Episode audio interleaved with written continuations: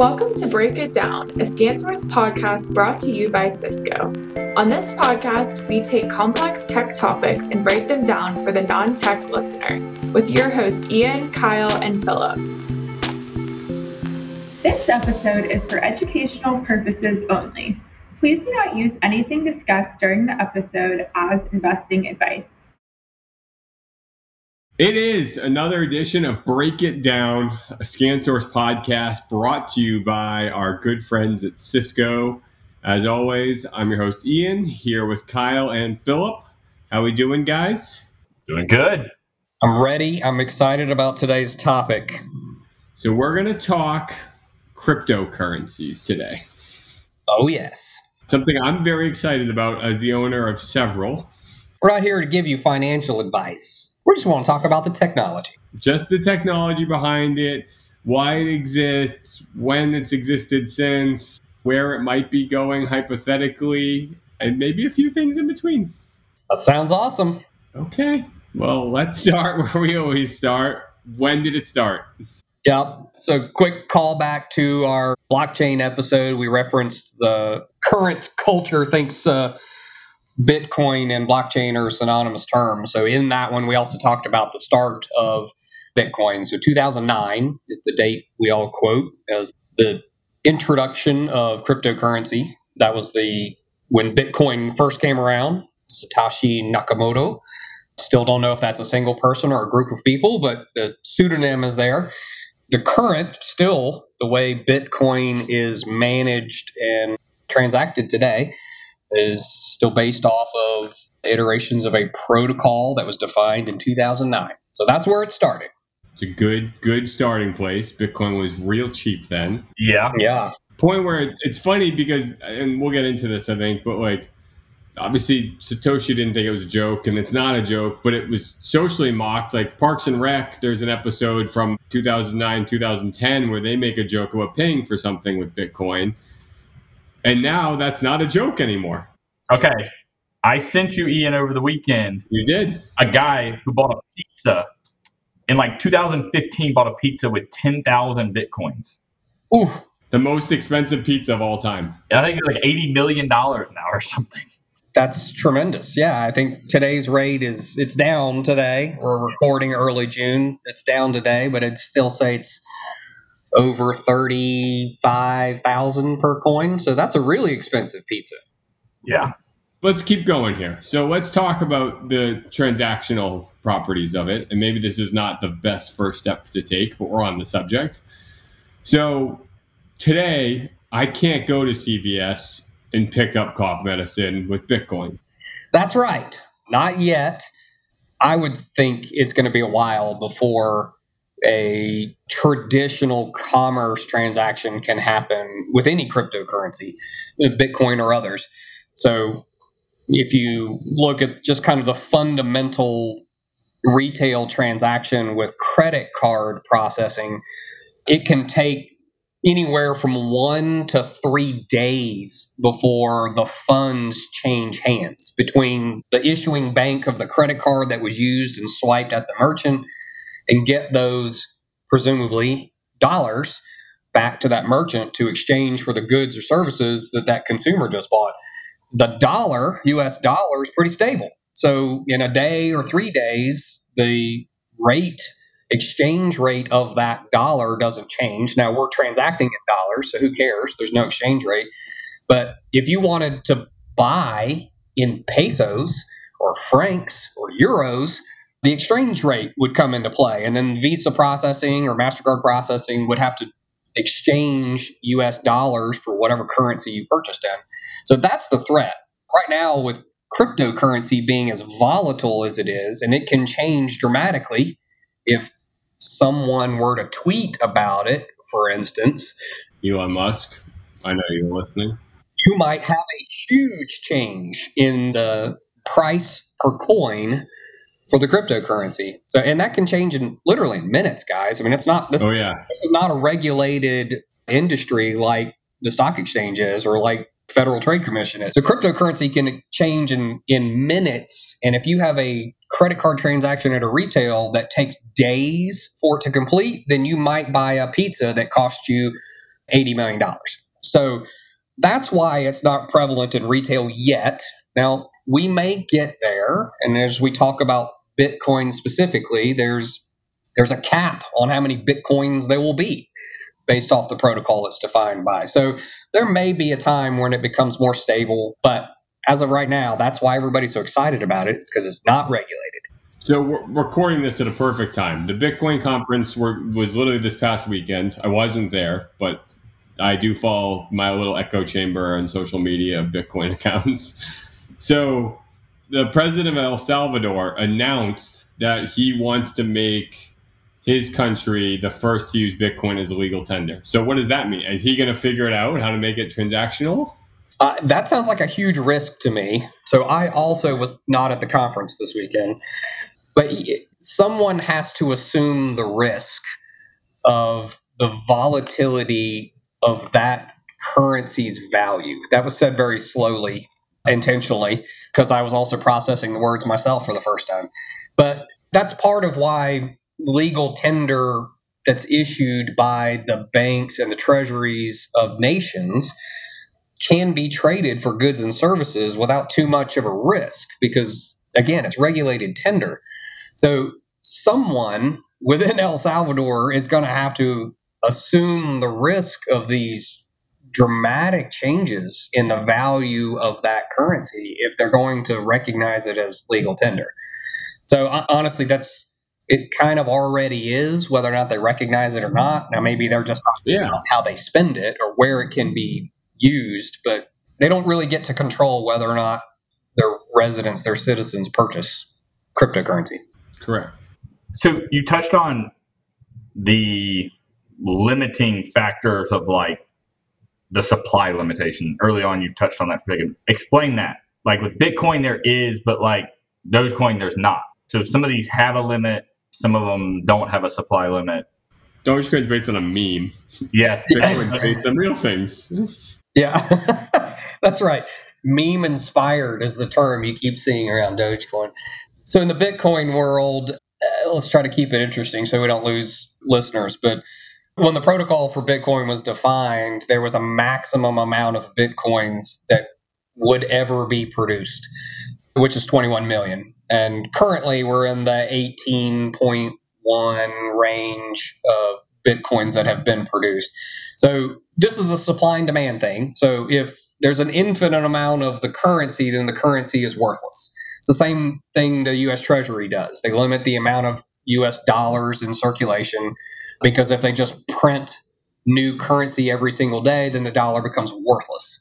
So that's the reason there are caps in the crypto world, and specifically in the Bitcoin example we just quoted, but also in just like the US Treasury did, does, the Bitcoin protocol has a diminishing return essentially where new bitcoins are slower to be created as time goes on and so even though we're already at 18 plus million of the 21 million cap, they're still predicting the last Bitcoin to be created in the year 2140.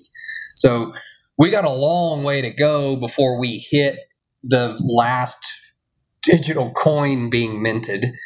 But that's why it's there, Phil. It's a supply and demand thing. They're limiting the supply, big spikes initially to launch the product but then over time they will intentionally, and I say they, let's try not to define who the they is in this world, but fewer and fewer bitcoins will be minted over time intentionally to try to limit that cap so that they hold their value. Are they always going to be 35 plus thousand US dollars per coin? No, no, they won't. But it's got to hold its value, and it won't if we just uh, continuously create them. So, why do so many different coins exist then? Yeah, I don't have a great answer for that. I've been thinking about that. It's to me personally, it's because there are again no regulations on it. Anybody can start one, and this is a very very high tech version of I will gladly pay you a dollar tomorrow for a hamburger today. I mean, this is just people using a method, a well defined method, as an opportunity to make money. That's the primary use of cryptocurrency right now outside of the cybersecurity world. I'm not sure if we're going to get into that, but it's a day trader's dream. It's just invest now, sell when it gets high, make some money. You mentioned Elon Musk earlier. He bought one and a half billion dollars worth of Bitcoin this calendar year and has sold some of it and made a hundred plus million dollars off the sale. That's why. That's why there are so many of them. And the more there are, the more intriguing it gets. It gives people choices. They don't have to adhere to the Bitcoin mining approach to. I'm going to get into that because Phil and I are going to get into mining, I think. So, yeah. So that's why there's so many. Now that we have a mechanism for transacting all these things and literally creating a currency out of nothing, out of nothing. Yeah. And that's what's interesting is someone who, you know, I have a diverse portfolio. You got some Dogecoin? I no, I don't own Dogecoin. I like the ones I own are things that I actually not believe in, but like have a some level of understanding of the technology that goes into it. But what's interesting is some of these are based on protocols for other things. So like there's a coin out there that is used to power this protocol, and the protocol allows Ethereum, which is another coin, to be traded at a lower cost. So this coin performs based on how well the protocol performs, I, I would assume, or how it's traded, I guess.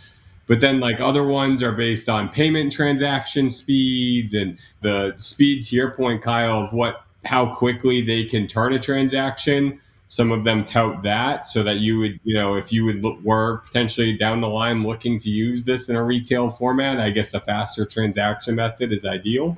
So it's interesting because they're there are a lot, and, and some have more, I would say, merit, but that might not be the best word than others into what they do. But I think literally tens of thousands of coins at this point. Yeah. I, so the transaction speed that you referenced is one of them, and why they pay coins for transaction speed. That gets into the mining thing, which we'll talk about. But going back to the real world example of credit card processing with a Visa card, you know, there's a merchant, which is where you're buying this stuff, your CVS in, in your example, and CVS has a payment processing bank that, well, short version, when you swipe the card, the terminal that you're swiping the card at sends a request to say, can I allow this person to buy these things with this amount of money? Here's the credit card information they're assuming the risk there because they're providing the approve or decline, not the actual issuing bank on the other end yet. That's why it takes so many days to actually transfer the funds. So, yes, there's streamlined versions of that for all my point of sale fans out there that are fact checking me. But that's the key is in the crypto world, when we talked about blockchain in our previous episode, I talked about hash and keys and that's how it's secure and each block in the ledger connects to the previous one by using a security key.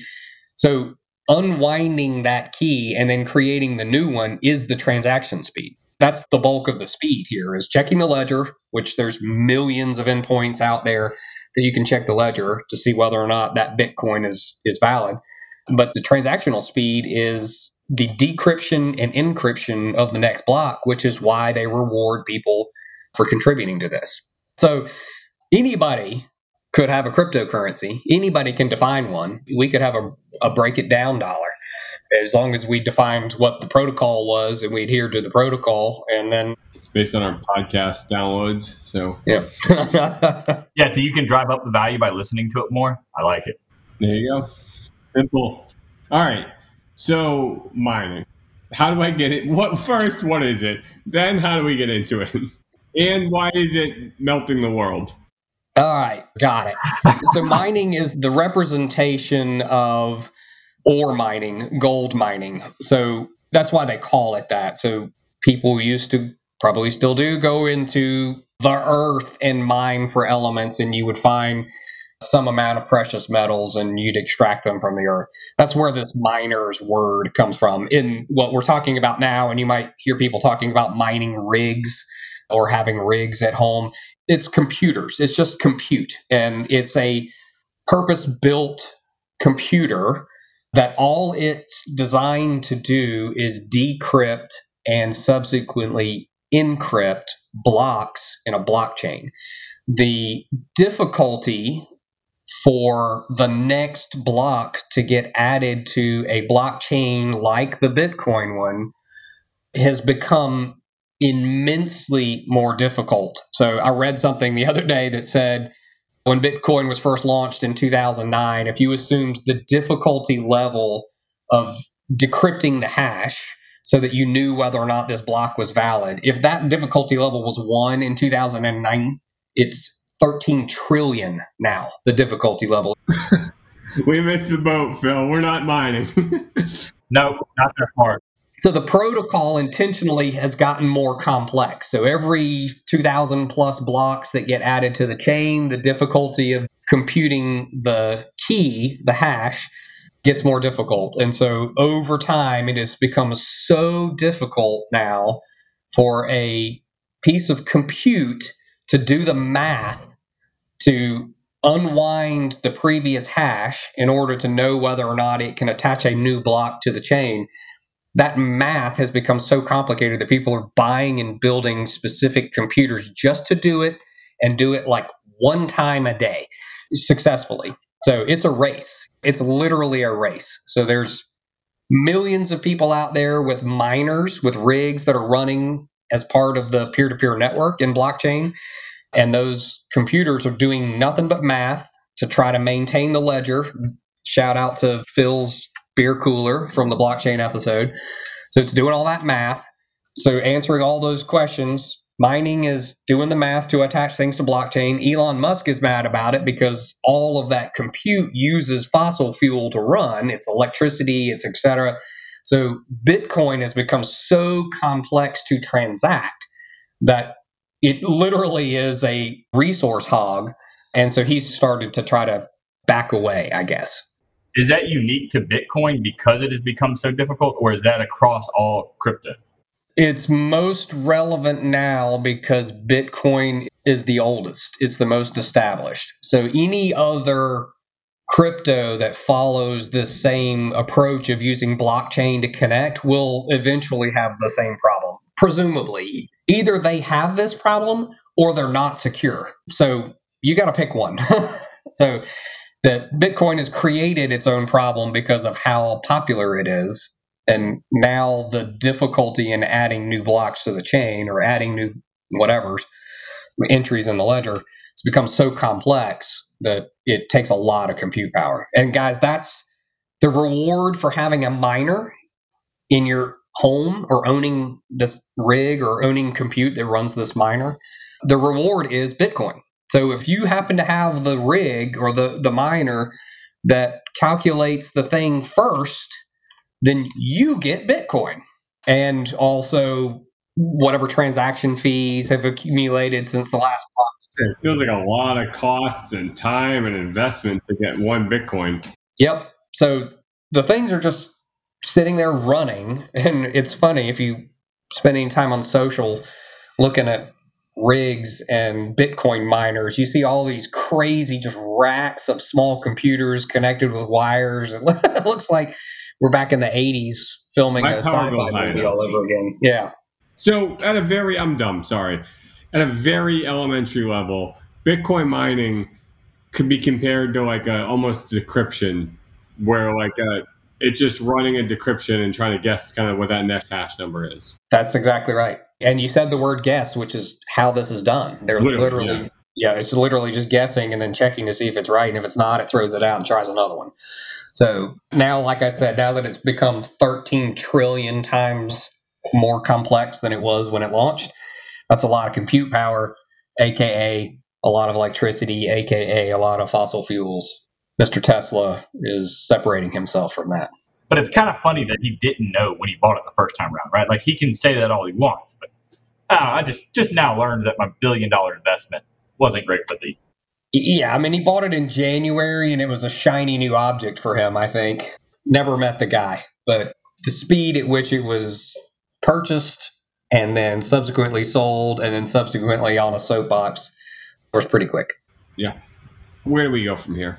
I guess the coins can't like dissolve or anything, but they'll all just kind of go down to be not being worth anything. Like there won't be mergers or acquisitions between coins or anything because they're currencies. But will we see the cream rise to the top? And we kind of already are with, you know, there's a few that are worth significantly more than everything else. Will it become transactional? And I, again, we're not giving stock tips, right? But is this the currency of the future? Is this the decentralized currency that's going to suspend nationalities and cross borders? And you know, I can go to China and pay with Bitcoin in a couple years and don't have to worry about anything else. I don't know. This is me giving my opinion again, but to me, we're not stock. That's right. The the spike in Bitcoin price to me is a longer version of what happened to GameStop. It's a phenomenon that's happening. Again, all the things that we said in the opener, it's unregulated, which is why it's interesting right now. People are using it as a way to make money and not because they want to transact in Bitcoin, but because they know they can buy and sell and make money. So, to be honest, I think if we rapidly shorten that 2140 estimation that we I mentioned about Bitcoin earlier, and we hit the cap of 21 million Bitcoins having been reached, then anybody that's running miners doesn't get rewards anymore. That currency is going to stabilize. Then it becomes a currency, though. If there's no outlet to spend it, then who cares about who owns 21 million things of worthless ones and zeros? So I think you said there's 10,000 different cryptocurrencies out there. I think they're all going to rise and fall. This is Kyle's opinion for what it's worth. They're all going to rise and fall. They won't become a worldwide prevalent currency because there's a reason nations' currencies are regulated. There's a reason the SEC exists in the United States. So I don't think we need a currency that can be exchanged across nations that would survive being unregulated. Just again, Kyle's opinion funny side story here. I had some time on my hands a, a couple months ago and decided I was going to try and day trade some cryptos and forgot that you actually have to sell them. and so it backfired pretty significantly. I've been taking a loss, but it didn't work out for me. You do have to, you know, there's definitely an active participant required in that endeavor. Yeah. I was going to ask you how your uh, portfolio was doing. You referenced it. It's I'm up significantly only because of Bitcoin. And I did have some success with some smaller ones as well. I've also had not success, but I've had some good success as well. I mean, Ian, you had Bitcoin early on though, didn't you? Like, I mean, a couple years, right? Reasonably, 9K was when I got in. I mean, that's pretty good. That's yeah, I'm the opposite, and I got in over where it's at now. And so now my only thing to do is ride it and hope it better. Yeah. I will either lose the money I've invested or I will become a millionaire with it, and there is no in between for me. it is interesting. You just mentioned a couple times, Kyle, the lack of regulation because I am a meathead. So, like, the supplement world is not regulated by the FDA. So, Bitcoin, in a way, is similar to that, in that it's not regulated by the FCC. And it feels like two very important things that should be regulated is like things that financially impact and impact people's health and fit like wellness things that feel like they should be regulated. And i know that the government is asking when you do tax returns now which you have to like say if you've traded cryptocurrency. And you do obviously have to claim capital gains tax if you cash out but otherwise it's still kind of the wild west. Yep.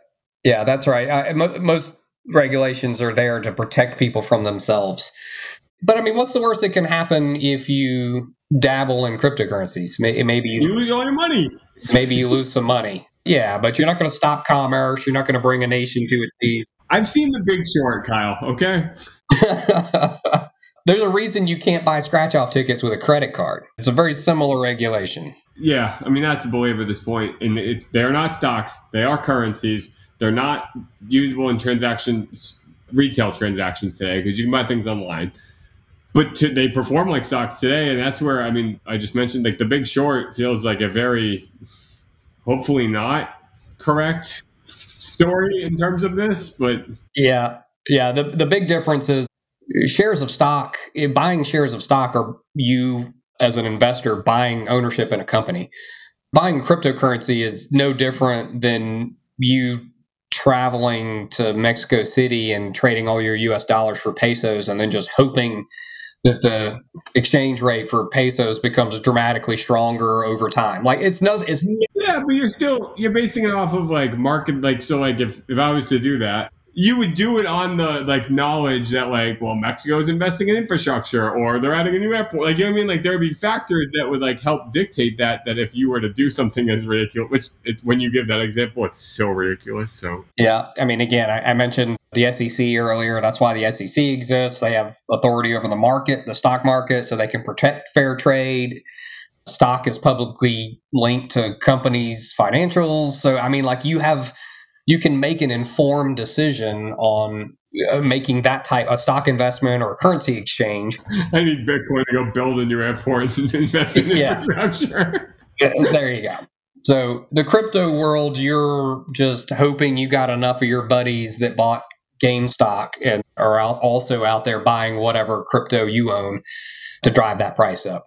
Well, and that's the social media obviously in that all facets of life is crazy but in crypto it's like there's such an echo chamber of like they love to show the charts and the history and this is the last bear run or whatever and like they're just it's very interesting and that's i'm glad to be along for the ride because it's been kind of a fun little endeavor for me and i've learned about this to an extent. This has been much more educational. That's a fun little ride. Yep. All right. Well this is a fun little ride Today's interview is brought to you by Cisco Meraki. Cisco Meraki is an industry leader in cloud managed IT and creates the simplest, most powerful solution helping everyone from global enterprises to small businesses. With solutions for retail, healthcare, education, manufacturing, and hospitality, there is a solution for your business.